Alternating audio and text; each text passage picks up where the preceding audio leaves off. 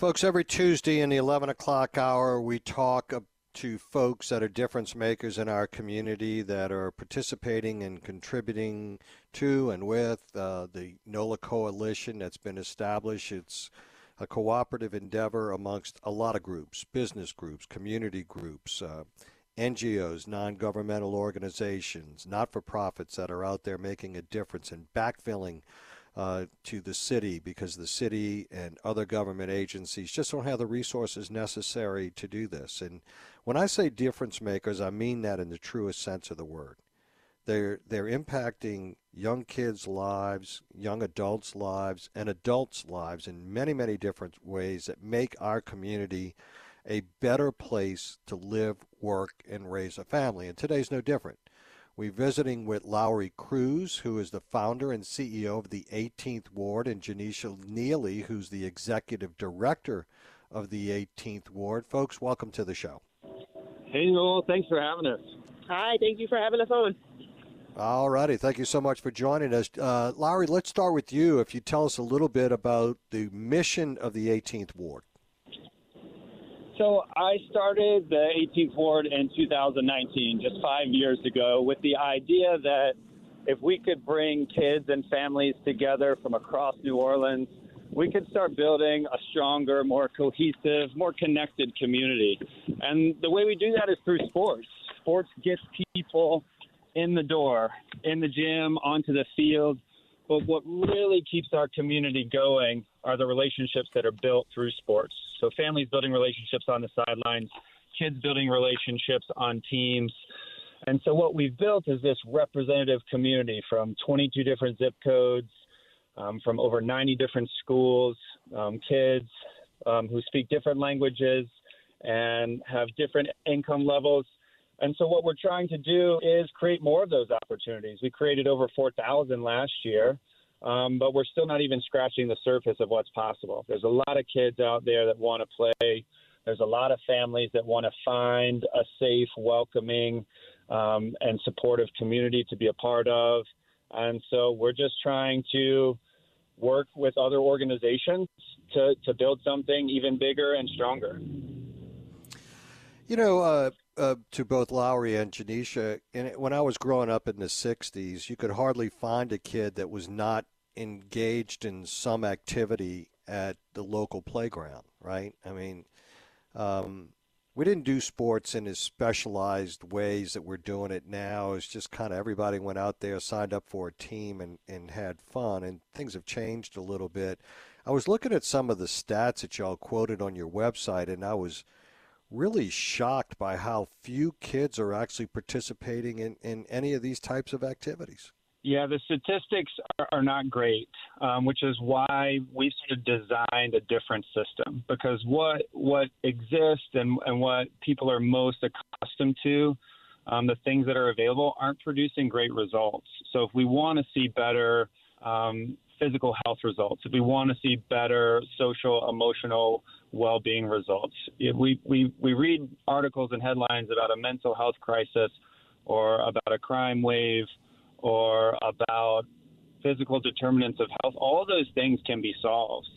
Um, and we're not the only ones trying to solve them. We're just the ones who are going to use sports um, so that our kids and families are healthier, um, so that they have more job opportunities, so that um, they're more socially and emotionally equipped to deal with the challenges that life is going to throw at us.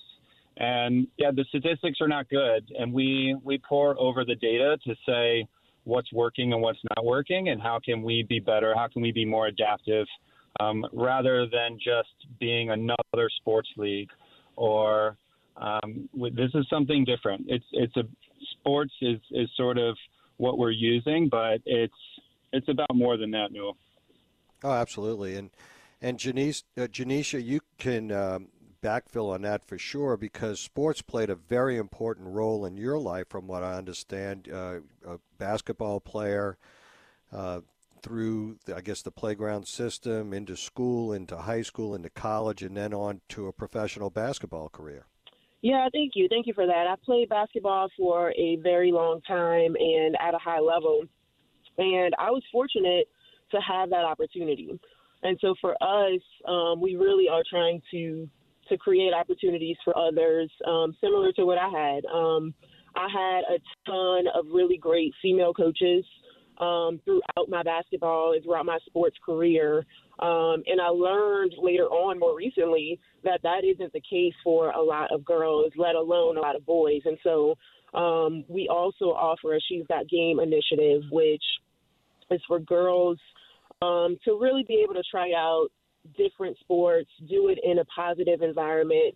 Um, and in an environment that allows for friendship building, relationship growth, um, and so yeah, it, it's it's really great that I, I had the experiences that I had, and our goal is to create more of those opportunities for the kids in our communities. Janeicia, how important you, you mentioned right away you, you were exposed to female coaches and so how important was it, you know, seeing that that leadership style of each individual female coach and I'm sure they all came to you from different walks of life, different ways and exhibited different skill sets. Um, it was very important. I think I didn't realize how important it was at the time. Um, I was allowed to grow in my leadership and was pushed and encouraged to do so. Um, and that came somewhat easy to me because I saw other women doing it. I saw women who looked like me, women who didn't look like me, um, but who were all pushing forward to put us as kids in the best situation. Yes, on the court, on the field, but also just in the best life situation. So um, I think it's really important that athletes have, um, you know, reflective leadership in in their presence in their community. Um, and it is it's a focus of ours. We want our kids and families to feel welcome, um, and we want to create a community that um, is for everyone to play, regardless of skill level, um, regardless of where you're from. Um, we want to create a space for for our kids to play. And and Newell, the, the the data shows us that over nine percent, I think like ninety four percent of female CEOs played sports growing up. And so if yeah. we think about that um, as an indicator of gender equity, of economic mobility, of representation and leadership, you know, that begs the question: Why aren't more girls in sport? Um, if we know that that that sport has the potential um, to to give them the confidence um, and to give them the sort of communication skills and influencing skills that are going to be important later in life, we should be advocating for more girls in sport, which is what we're doing. We created about 4,000 opportunities for kids um, across the gender spectrum over the last five years. But we're asking ourselves now, well, what if the next 4,000 kids that we have on courts and fields, what if those are all girls over the next five years? How would that change our community? How would that change outcomes for our girls later in life? So we've got some we're five years old, but we got some pretty pretty ambitious goals for the next five years. And y'all have had some incredible successes, and I got to imagine, um, you know, I've interacted with a, a, lot of female athletes. I was a swimmer, swam competitively for a lot of years, and I recognized right away an independence that was developed, um, especially with with the young young ladies and this notion of taking ownership of me and that that I have am, am in complete control of me. And I and I'm wondering, Janeicia, how you would react to that statement. Yeah, I mean, I, I would say sports is a, a confidence builder. Like over everything else, sports is a confidence builder. Um, you know, it's kind of up to you to work as hard as you can um, in order to succeed, whatever your bigger goals are. So I, I think that you know what you said is accurate.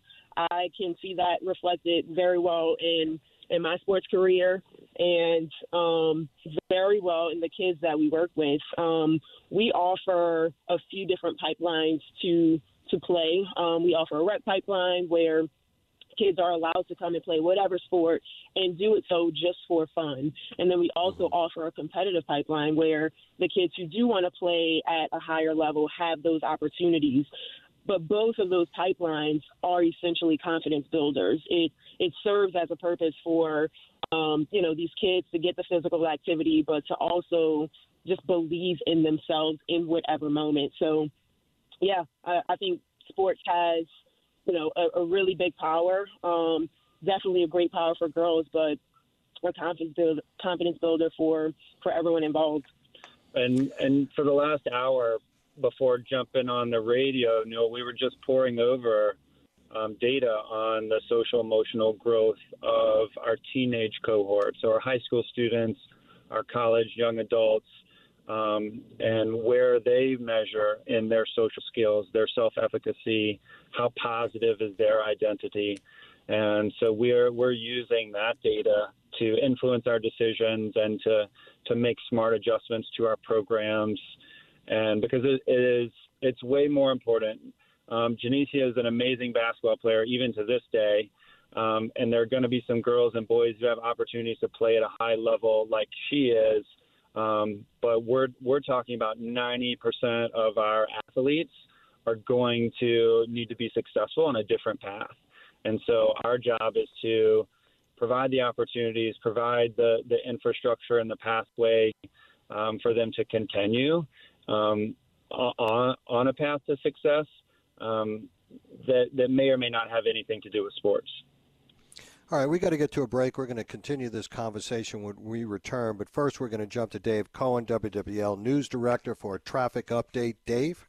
Yeah, Newell, they have closed the southbound causeway from Mandeville toward Metairie right now because a vehicle is on fire about two miles onto the bridge from the North Shore toward the South Shore. They say that everyone has been uh, out of gotten out of the vehicle. No one is in danger, but the vehicle is on fire right now on the causeway, so they're not letting any more traffic get on the bridge at this time. You're going to want to take either I-55, US 11, or I-10 from the North Shore to the South South Shore. They say it may be a little while before they're able to get the vehicle fire out and the vehicle removed. Again, the causeway is closed from the North Shore to the South Shore, Newell. Thank you, Dave, for that update. We're going to get to a break. We'll be right back. Stay with us. Welcome back, folks. We're visiting with our NOLA Coalition partners. We're visiting with Lowrey Crews, founder and CEO of the 18th Ward, and Janeicia Neely, executive director of the 18th Ward. And folks, I got to tell you, when you go to their website, you're going to find that they are involved in programs for everybody. I mean, it, it's absolutely amazing. They have adults coaching kids, kids coaching kids, adult programs, teenage programs, young kid programs, and then early childhood programs. They cover the spectrum. So if there's any interest in sports by coaching, mentoring, playing, they have created an opportunity for you to participate. So, Lowrey, I would ask you, what, what is your, your five years in, uh, biggest challenge right now? Biggest challenge right now is meeting the demands of our community. So we have a wait list for all of our programs, and we have offer over 20 different programs.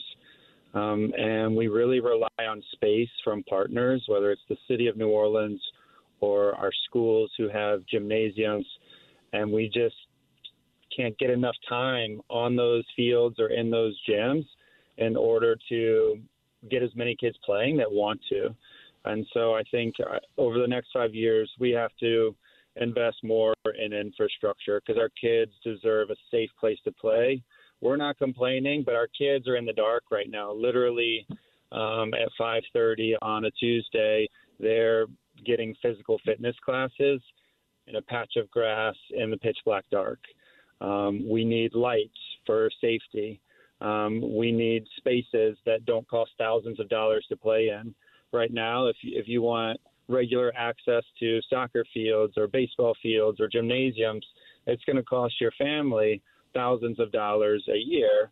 And we need to make sports more accessible. We need to make physical activity more accessible. So we're we're battling um, for the next five years to to really um, build and create and enhance some spaces so that all the kids who want to play have a space, all the coaches who want to work have a job, and so that's probably our biggest challenge right now. Uh, Janeicia, um, when we how, how about from the perspective of coaches and mentors and others that are involved?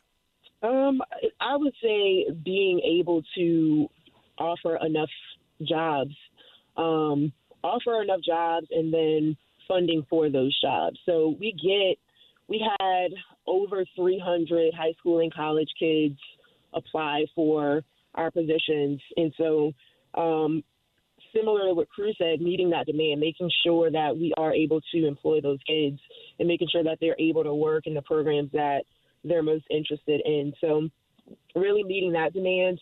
Um, that number is going to continue to grow um, as our program grows. So, um, yeah, making sure that we can we can give those jobs to to those young people with with this with the funding and the space, we could easily serve 10,000 youth, create a thousand part-time jobs, and it's feasible to do that over the next couple of years. So we're working pretty tirelessly on fundraising. Um, we're working tirelessly to make sure our programs are high quality, and and we're we're working hard to to keep keep growing. Lowrey has Nord ever communicated with you guys? I mean, it seems as though that would be a, a, a natural marriage, so to speak. Yeah, um, we we started our first formal partnership with Nord this fall, um, and by all measures, um, was successful in terms of the number of soccer players and the number of jobs we created through soccer programming. So Larry Barabino approached us um, over the summer about bringing soccer to Nord Park. So we're at Norman on the West Bank, Easton, and Mid City. Um, and now we have hundreds of soccer players playing at Nord Parks across the city. And I believe we can do more. We, would love to have a park in the east where we can bring soccer. Um, and we would love to expand on our partnership. So I, I do have to give credit to to Larry for being open to a partnership and trusting us to deliver on our promises, and Councilman Morrell for for being a catalyst, and and the mayor's office. Um, Asia Howlett at the Mayor's Office of Youth and Families has been a huge advocate. Um, so I hope to see that that partnership grows um, in a lot of different ways, even outside of soccer. And this is not a criticism, it's just an observation. There are a number of Nord facilities that are woefully underutilized, right? I would say that any athletic facility right now, whether it is through a private school, a public school, or a city owned property, I'd say that they're all woefully underutilized. Yeah, I mean, so is huge, huge upside opportunity if you, if folks really want to be a difference maker in creating this collaborative effort with the 18th Ward. I think so. We we were approached by a church in Central City, and they're building a, a, a new facility and and wanted to share their space with us. And so we we're team oriented, and and any partner that's willing. Um, willing to offer some space, um, we can pack the house uh, on any day of the week and make sure kids and families have a great experience. Janeicia, I'm going to put you on the spot. I want you to, if you would mind, share a story with us about just the, an incredible transformation of someone you've encountered in, in these programs that whose life's just been set on a course that you're very proud of as a result of the efforts of all of the volunteers within the 18th Ward. Yeah, uh, what comes to mind, our very first after school program, um, it was right after, or I guess still during the pandemic. Um, we started an after school program at KIPP East um, in response to the school having to close early. It was a hybrid learning at the time. Um, and so we created this after school program so that kids would still have an opportunity to play safely and play safely outside. Um, the majority of our programs, um, we have a focus on uh, getting and recruiting half girls, half girls, or excuse me, half girls, half boys. And so um, there was a, a little girl who, um, in the very beginning, was not into it, didn't want to play. Um, she had a twin sister and she had an older sister. And it was really a team effort for us to convince and really encourage this little girl to to play with us. And so in the beginning, it was very very slow.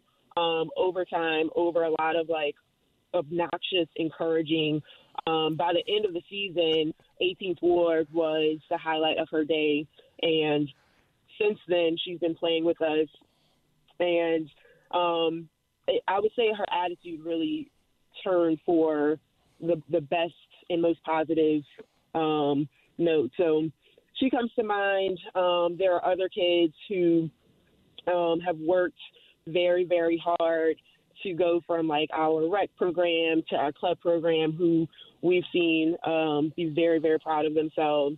And then even from the coaching standpoint, um, we've had coaches who have started with us um, freshman year of high school and who we really had to, to talk up so that we could hear their voice and so that they felt confident enough to give directions or encourage a kid.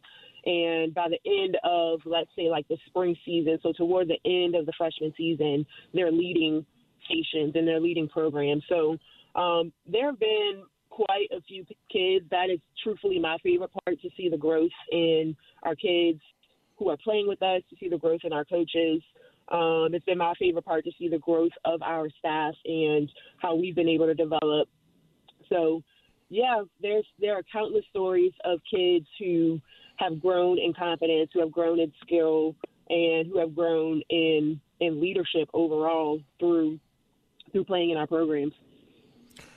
You know, uh, you spoken like an individual who's been exposed to a number of coaches. When I, I had to stop myself from cracking up laughing because I would say it the same way.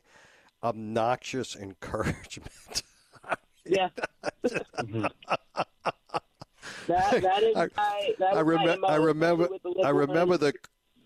I was going to say I remember the coach walking down the length of the swimming pool, telling me not to breathe so that I would increase my time. I mean, reduce the amount of time it took me to get from one side of the pool to the other.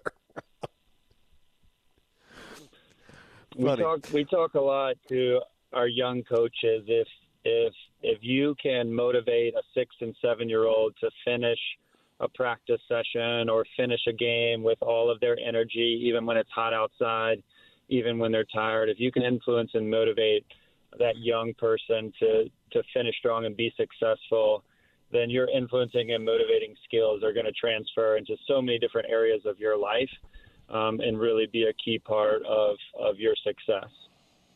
So true. Dylan, if, uh, I mean, Dylan, no, Lowrey, if somebody wants to give, um, how, how can they go about doing that if they want to donate something to um, the 18th Ward? There's a, there's a number there's a number of ways on our website. Um, if a company wants to sponsor a program um, and get their logo on some of our jerseys, that we offer sponsorships and different ways to recognize our sponsors. I think one of the easiest ways is through our monthly giving program, and that's accessible on our website. Even even five dollars a month um, from a number of folks across the city. Um, just just a little bit goes a long way for our budgeting and our planning um, and just the predictability from season to season. And so I would really encourage folks who um, could give any amount that, that monthly giving um, is, a very critical part of our infrastructure. And your website is the 18th Ward, uh, the number 18, thward.org, right? That's correct and um, they can give the email. They can reach uh, any of you guys at the 18th Ward at gmail.com. Absolutely. All righty. Final thoughts, um, Lowrey. Um, I, I, appreciate the opportunity to sort of amplify the many voices in our community because there's a lot of folks in our network who are advocating for more opportunities for their kids and families. And so, thank you for, for having us on. I appreciate the, the NOLA Coalition for bringing folks together who have an interest in improving our city. And um, w- without these partnerships, without so many different advocates for our kids, um, this would be a lot a lot harder. But I do see the challenges that our city faces are very solvable and we're happy to be a part of that solution. Well, thank you so much for joining us today. Thank both of you for the incredible work that y'all have embarked upon, making a difference in our community each and every day. And it's this collective of all the difference makers that really separate our community from all others. And, and hopefully you will have continued success in the years to come. Thank you so much. Thank you. Thank you. All righty, folks. Um, want to remind everyone about the causeway closure southbound. There's a car on fire about two miles south of um, the entry to the causeway from Mandeville coming to Metairie. So you have to take alternative routes US Highway 11, I 55, I 10 East in order to work your way around. They're not exactly sure how much longer it will take in order to clear uh, that travel portion of the causeway in the interim. We'll be right back after the break. Stay with us. The craziness on our university campuses continue as a result of um, the Israel Hamas war. The American Center for Law and Justice announced that the Rutgers University disbands their student bar association for violating its own rules. They actually targeted Jewish students with vile anti Semitism. One of the uh, students and members of the Student Bar Association posted terrorist propaganda video uh, that cruelly denied the atrocities that Hamas had committed and accused the state of Israel of staging everything. When they were asked why they would share this video in an SBA chat, when it was unrelated to the Student Bar Association or Rutgers, the individual explained that he was just clearing up some information about Palestine and that he was in fact spreading the vi- video wildly in other group chats as well. Well, there's no expectation of privacy for matters unrelated to the agenda of the student government, so everybody started looking into this. And um, they uh, were ended up responding to a call from the National Students for Justice in Palestine. This Rutgers SJP group planned to host a protest on the campus supporting Hamas. The toolkit was calling for schools to host events and to have uh, a national day of resistance. And it explicitly defined that the resistance was to include violence, and, hold on to your seats, murder. The toolkit made clear that the people participating in this day of resistance did not consider themselves merely in solidarity with the fighters on the ground, but rather a part of the Hamas movement and its efforts. Those efforts include the torture, rape, and murder of Jews.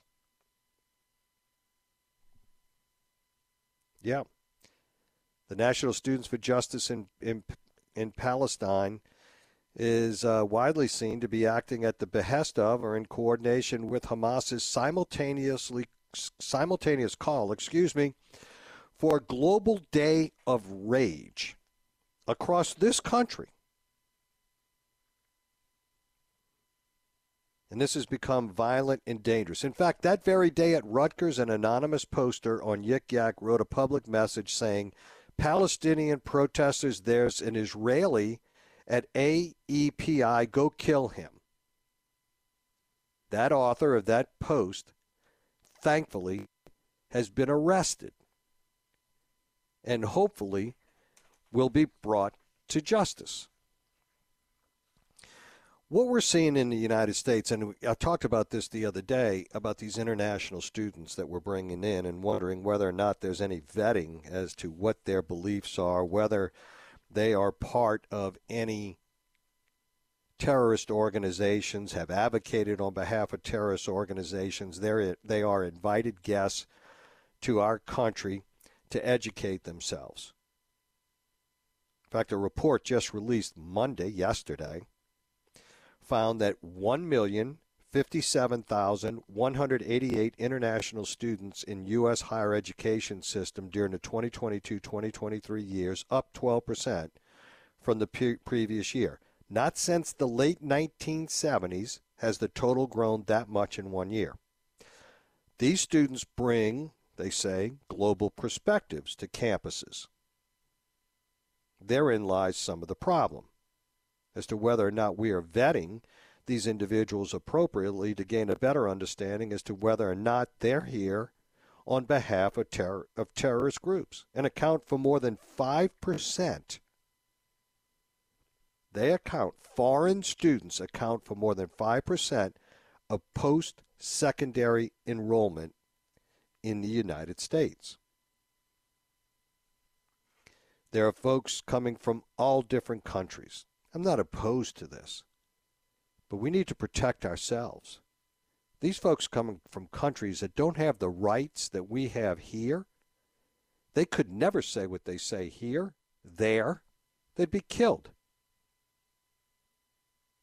But they come here and exploit these rights that we heap on them as a result of being our invited guests, contrary to the best interests of this country. They come here trying to perpetuate a truth about their homeland that in many cases is patently and blatantly false. Yes, I can see the upside to international students bringing global perspective to our campuses. But there should be a limit when it runs afoul of what's in the best interest of this com- country, I don't believe that, nor do I apologize for thinking a little bit more parochially about preserving the best of what this country has to offer. Again, they are an invited guest. And that's that's the thing that's interesting. Now, colleges and universities love this because they bring crucial revenue to their campuses because they pay what? Guess what? Full tuition. Full tuition. The federal government estimates that the foreign students, just over a million of them, pump nearly 38 billion a year into our economy. In this overall program, many believe that it provides enduring evidence of the global prestige of the U.S. institutions devoted to teaching and research. Well, what's, what's going on on campuses today, right now, is coming into question as to whether or not that's truly, if the juice is worth the squeeze, so to speak. And I would think that many folks would think that the jury is still out on that. Made in the USA is something that these students and families want on their diploma, said Allan Goodman, Chief Executive of the Institute of International Education. Yeah, they want to exploit the USA for the purposes of the quality of the education that's received here. But in many cases, while they're here, they do nothing but trash the USA. Very interesting. I don't know. I think the jury's still out on whether the juice is worth the squeeze. What do you think? We'll be right back. So, a number of folks are reminding me that, eh, such as Newell international students are a net benefit for our country. I don't deny that. There are always going to be outliers like we are seeing now. The vast majority of good people who end up contributing in a positive manner to the country. There's no doubt. But that doesn't mean that we shouldn't be more cautious and that there shouldn't be a vetting process so that we can do everything possible to minimize risk. You never eliminate risk. You never eliminate threats. What you do is you minimize them. You minimize them by putting in security protocols and adhering to them day in and day out, unlike what the Biden administration is doing at the southern border. Yes, I've been in law enforcement, as some people have reminded me, for 40 years. I understand the difference between the elimination of a threat and the minimizing of that threat. Minimizing is where the game is played. Yes, we would all love elimination, but we're never going to get there. We haven't eliminated prostitution in fighting it since the days of the Romans. Why would I believe that all of that would happen here?